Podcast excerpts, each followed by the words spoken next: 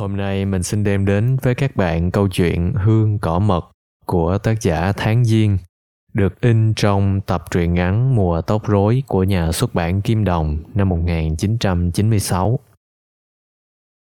Ngày xưa, Hoàng chơi thân với tôi. Chúng tôi bò lê bò càng trên những mảnh ruộng nghỉ vụ, ven đê, vệ cỏ, để bắt châu chấu, cào cào, tìm cỏ gà, chua me, mần trầu, xương cá, sườn muối, Chúng tôi biết tất cả các thứ cỏ, các loại hoa dại, củ dại. Chỉ có duy nhất một thứ cỏ không sao tìm thấy được, đó là cỏ mật. Hoàng đã biết loại cỏ ấy và rất muốn cho tôi xem, nhưng hình như những bãi đất ngày xưa thiếu một cái gì đó mà không thể sinh ra loại cỏ mật ấy. Chúng tôi lớn dần và không còn chơi thân với nhau như ngày xưa nữa, cũng ít nói chuyện với nhau dù học cùng một lớp. Rồi một ngày, khi ba năm học cấp 3 đã sắp kết thúc, Hoàng thay vì chào tôi rồi dấn lên phía trước hoặc tụt lại phía sau như mọi khi, thì lại bỗng đi bên tôi. Chúng tôi trao đổi với nhau chuyện thi cử, rồi chuyện trầm xuống, Hoàng chợt nói. Cỏ mật này Thúy. Và Hoàng cúi xuống, dứt lên một túm cỏ, trao cho tôi. Tôi ngửi túm cỏ bé nhỏ, lúc đầu chỉ thấy mùi nồng dịu của đất được nắng cái hăng nhẹ nhẹ của cỏ tươi. Trong tôi chợt vang lên những lời ngày xưa mà hoàng đã tả về mùi thơm cỏ mật. Và bỗng nhiên mơ hồ từ túm cỏ thoang thoảng ra một hương thơm rụt rè, ngọt ngào và xa xôi. Hóa ra đây là cỏ mật, niềm mong ước xa xưa trên những bãi cỏ thơm nồng mùi nắng. Vào lớp, bọn con gái xoắn suýt lấy tôi, tra xem cỏ mật này lấy ở đâu ra.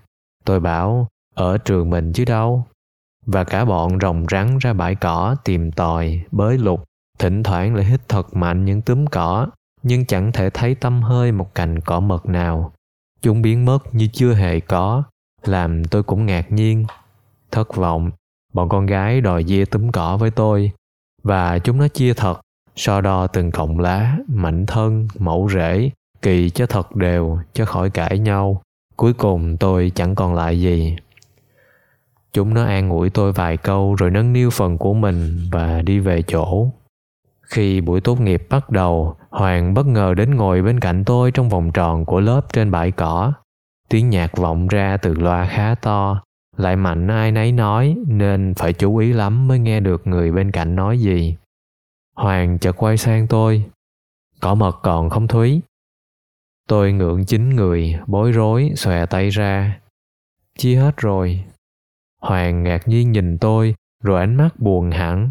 Tôi thấy xấu hổ đến khóc đi được. Giá như tôi giữ được dù chỉ một cành cỏ. Hoàng khẽ nói, thôi đừng khóc.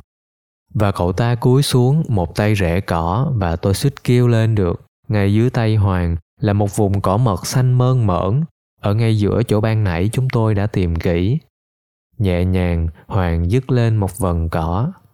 Cầm lấy Thúy này đừng chia cho ai nữa nhé. Tôi đỡ túm cỏ ấy, lại cái mùi hăng nồng dịu, một mùi thơm xa xôi ngọt ngào nhẹ nhàng tỏa ra từ vần cỏ. Tôi chợt thấy mắt mình ương ướt hoàng không viết lưu bút cho tôi, mặc dù cậu ta viết cho tất cả các bạn bè khác. Những trang lưu bút dành cho hoàng để trắng, chỉ một vần cỏ mật đã khô vàng, sắc xanh không còn nữa nhưng hương thì vẫn còn nhắc nhở một điều gì đó mà đến bây giờ tôi vẫn còn chưa thể xác định được.